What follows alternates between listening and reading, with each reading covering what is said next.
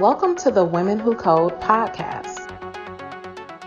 Creating a new query type, it's just the same repeat, rinse and repeat. So creating another GraphQL object, you kind of end up, especially on the node server side, just creating a lot of like similar functions and pulling in different kind of GraphQL objects and strings and like what you want to basically pull out of your database. Women Who Code Talks Tech is a segment that features experts in a specific field of technology sharing their knowledge on an in depth and highly technical subject. I am super happy to introduce amazing Nancy Crandall. Nancy is a Denver based web developer at CVS with over 13 years of coding experience, with a passion for accessibility, front end stacks, and a strong sense of curiosity to grow skills and lead a successful development project. During her free time, oh, away um, from coding is spent mostly outside of enjoying um, open water swims, playing hockey on an amateur women's league, and hiking all over the Rockies. So, Nancy, the floor is all yours. But the, what we're going to talk today about is the journey into full stack with using um, GraphQL and React. Um, so some of this is going to be a very technical kind of deep dive into React and how you can use GraphQL um, APIs to basically pull in code, and um, we're going to do a pretty heavy deep dive into it. So, um, beginning our journey into full stack React, um, we're going to go through and talk about first what's the difference of actually what GraphQL is, and then we're going to go through and talk about what exactly REST API and then we're going to go a little bit of the benefits and con- like kind of the pros and cons of GraphQL. And then we're going to go a little bit of a deep dive into a um, React GraphQL project setup that I did. And then, yeah, and then we're just going to kind of just discuss should you actually use GraphQL in your projects. All right, so let's begin our journey going into, and actually, as I should also explain that I'm more of a front end developer. So I kind of recently, within the last, I guess, few years, I've been starting to get a little bit more into full stack. So when I started getting a bit more into full stack, I decided to kind of start taking this approach with using Node.js and kind of going a little bit more into having a using JavaScript as a full stack doing the backend and the front end coding.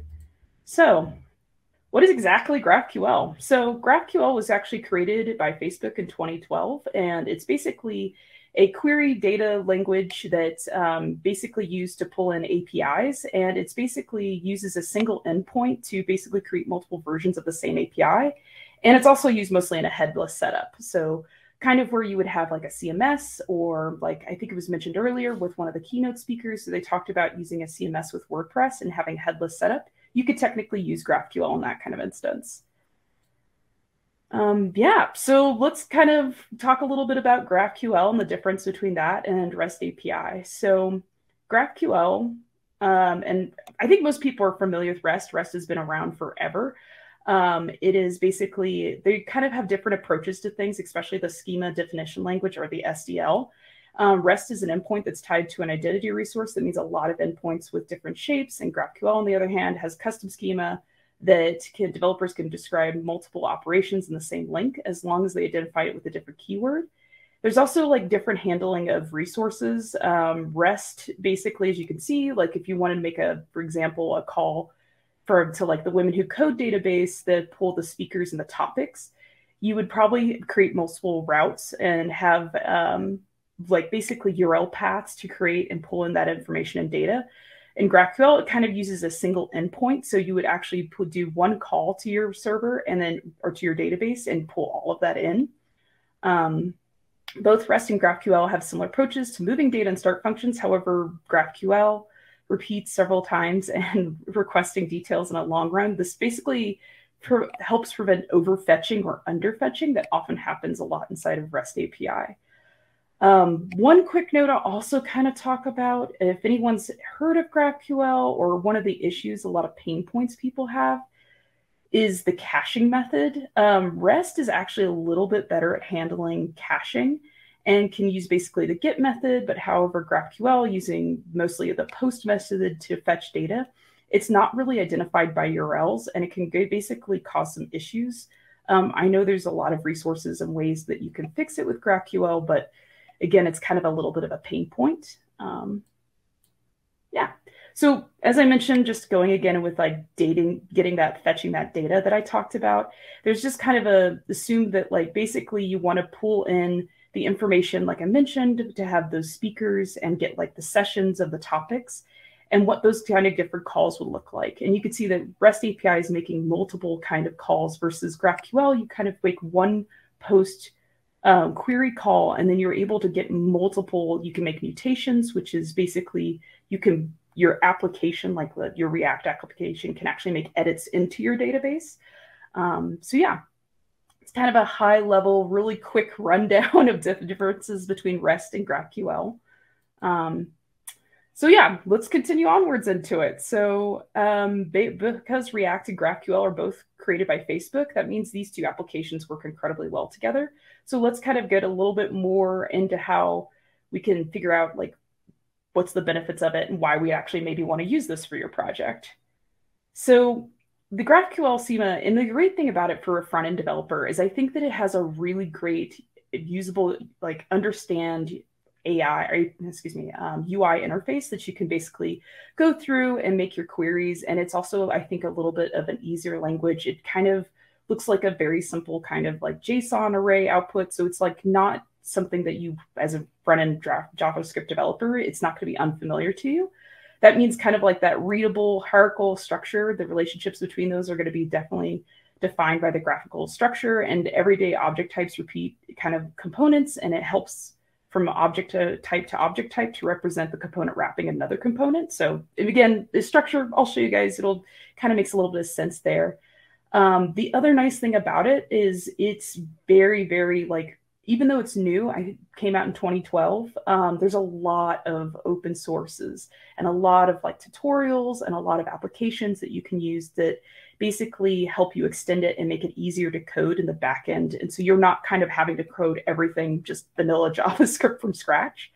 Um, and I will also say the other nice thing about it is it kind of does not uh, dictate a specific kind of application structure. So your architecture and patterns can be introduced on existing REST API, and you can also you work with all their existing API management tools. So you're not really structured into how to like do stuff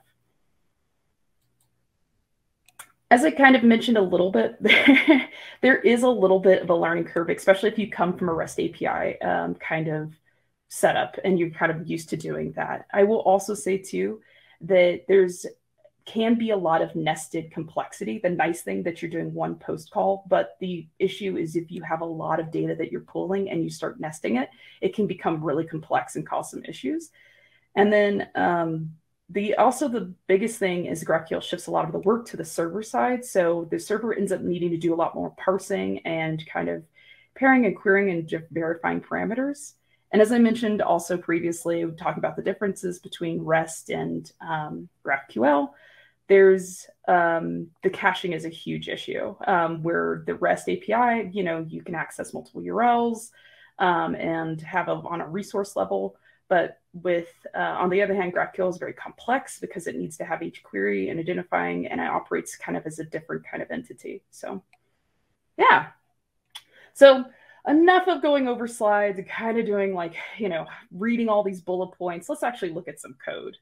So we're going to go definitely into a lot more of a technical kind of aspect. We're going to basically show a little bit of like React and have a little bit of GraphQL breakdown and um, yeah, let's just go straight into it, get real technical real fast. So um, I've created a basically a React on the front end and a Node on the back end uh, project. You can scan uh, this QR code that I have on the PowerPoint, or you can go to my personal GitHub account. I created basically a demo with the idea that kind of as I discussed previously of like having a CMS or if you have another website that you want to pull specific data from. So in this use case, I basically wanted to say, I want to pull all the speakers and their topics from the Women Who Code database, and I'm going to then pull that into my remote React app. Um, again, I'm using all mock data. I didn't actually do go in and pull data from the um, Women Who Code database. I you know, this is, I'm all just using mock data for this kind of use case. So let's break down a little bit of what our project is going to look like. So as you can see here, that it's going to be basically a React application with, uh, I'm using basically Express and uh, GraphQL and as a Node.js server. Um, and then the database is just going to be using mock data JSON, but um, in a future use case, I'd probably use MongoDB because it's pretty, re works really well. And it's also um, within like a lot of stacks and stuff like that that's pretty commonly used with React. Um, I also, if you guys haven't noticed, again, as I mentioned, from a front end perspective, you know, this can be really daunting that you're like, oh my gosh, this is like, I've got to set up a server and all these terrifying things. But the good news is it's all JavaScript. So, like, yes, GraphQL is a new language, but I'll show you guys it's not too different the nice thing is Node.js is JavaScript and React app is works beautifully with this. And you kind of have this really like everything is basically coming together that way. So let's looking at the Mongo or so excuse me. So this is basically what I would get from my MongoDB is basically just a JSON array. And again, I will say that it's um, I have some data topics and speakers that I'm pulling from the database, and this is just basically what I would get in a JSON format. Cool. So I'm not going to go extensively into setting up the Express and GraphQL server together. Um, that would just be kind of like a coding, you know, I don't want to make this into a tutorial. Um, but if you just look inside this, the um, GitHub repo, you can see in the server um, directory, you can basically look at the server and see how it's created. I will just make a quick note that if you just if you start to get lost and panicked, it's set up similar to a um, any sort of React app, any sort of Node Next.js application where you're using a package.json to set up your server, you basically just do an install. I just wanted to highlight here that I'm just even on your uh, where you're setting up, you're adding in GraphQL, that it's very similar to JavaScript. So you basically how you would import any other sort of package and dependency in a JavaScript project, you do the same thing with GraphQL. So, you know, nothing too outlandish that we haven't seen before.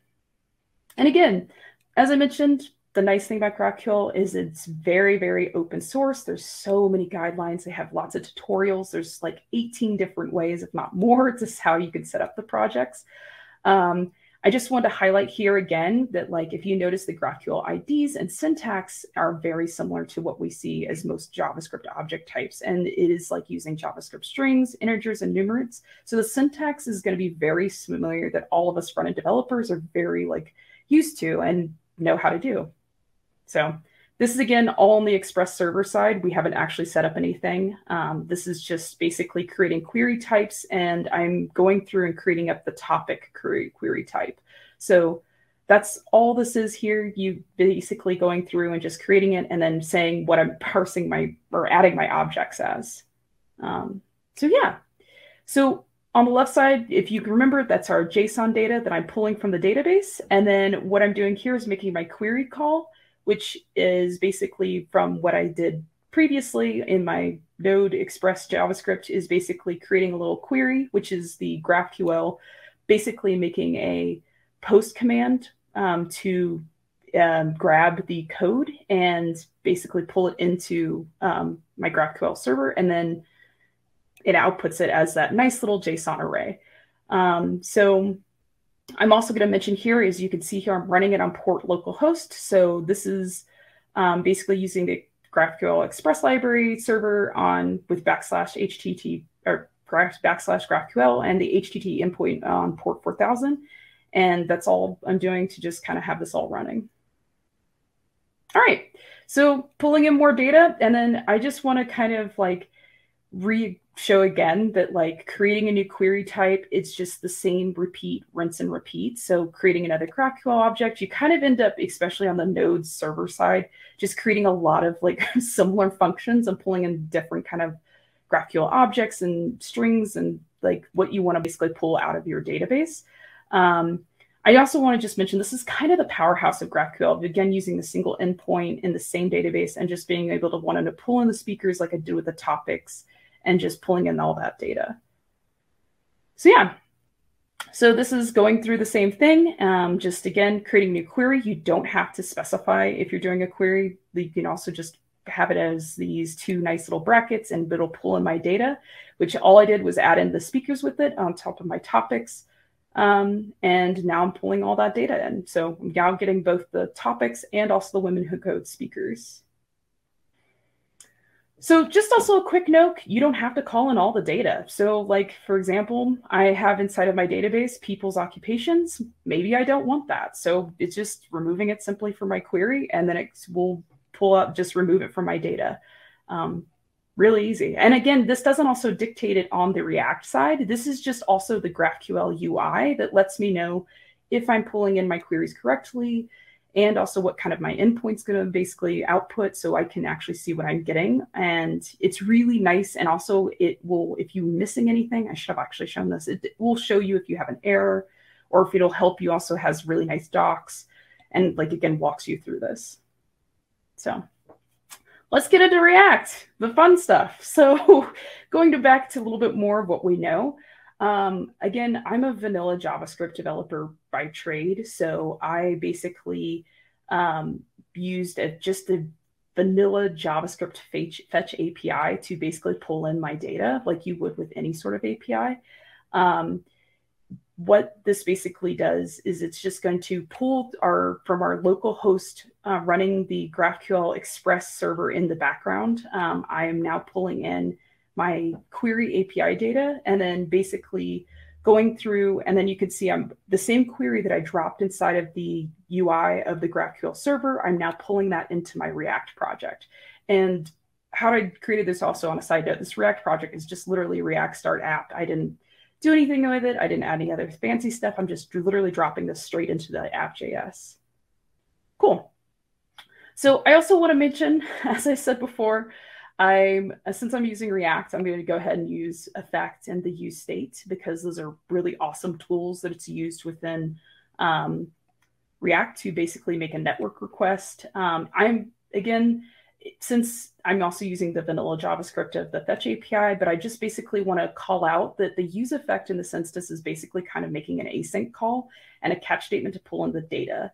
And then the use state is basically setting those speakers and set speakers that it's actually making it kind of, it's a simply like, I would compare it to like a JavaScript await that's like after the data is set, it adds in those values and then passes it into like into the use state array, if that makes sense. So you'll see later on, um, basically again, just highlighting using those to make those network requests that's being set and added into that speakers that I'm going to pull down later into my React render. So lower on the page, I would have my React render here. And I just want to call out that the validate, basically the data is being pulled in. I'm just using JSON stringify just to output it onto the page using React doing the best thing that it can do. You can notice there that I'm using also that speakers that I talked about that's being defined in the use state is now being pulled into here. And it's just dumping all my data in. Cool. And then again, using the speakers to just kind of clean it up, doing what one of the map um, array or map filters that one of the things that it have JavaScript React, excuse me, loves doing. So just kind of going through and then looping that, and then later on creating also in a secondary using within that map to make a second map to pull in also the topics. Um, yeah, so it's just cleaning it up with some nice map, and then I'm going through and adding some nice CSS and making it real pretty. All right, so should you use GraphQL? should you go in, on this journey and actually end up using it for your project? Um, I think it comes down to like any sort of coding situation of whether or not you it actually fits your project requirements, if you actually need to go through and implement, or if you have like, or what's your use case for it, if you have any stack limitations, you know, there's all those kind of things of whether or not for myself as a front end going into full stack, I think it is a excellent tool that helps you with all the support and it's also like was intended to be built. I mean, it was made by the Facebook team, so it was intended to be built with React. So like it is really partnered and paired a lot with it.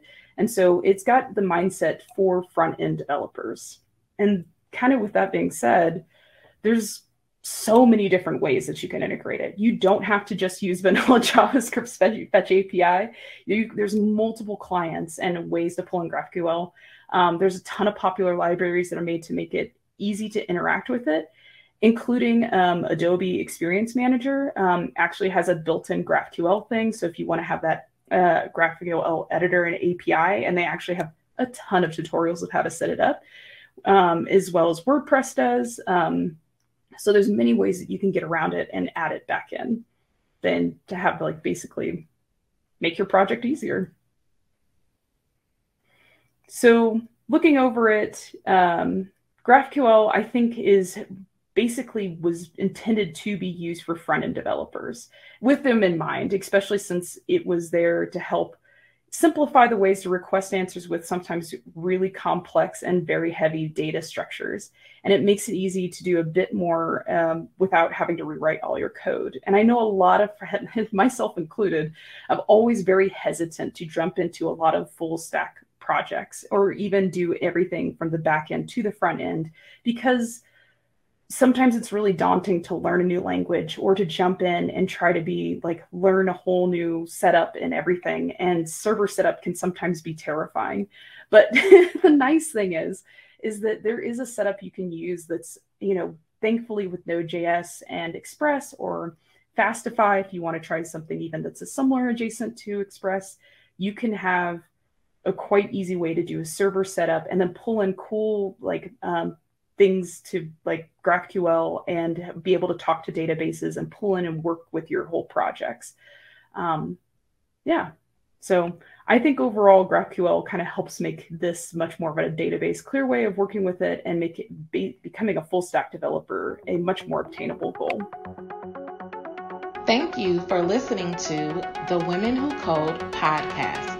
To find out more about our mission and the work we do across the tech industry, visit our website, womenwhocode.com. You can also follow us on Twitter and Instagram at Women Who Code. Be sure to check out our YouTube channel with hundreds of hours of free educational videos. Just go to youtube.com backslash women who code.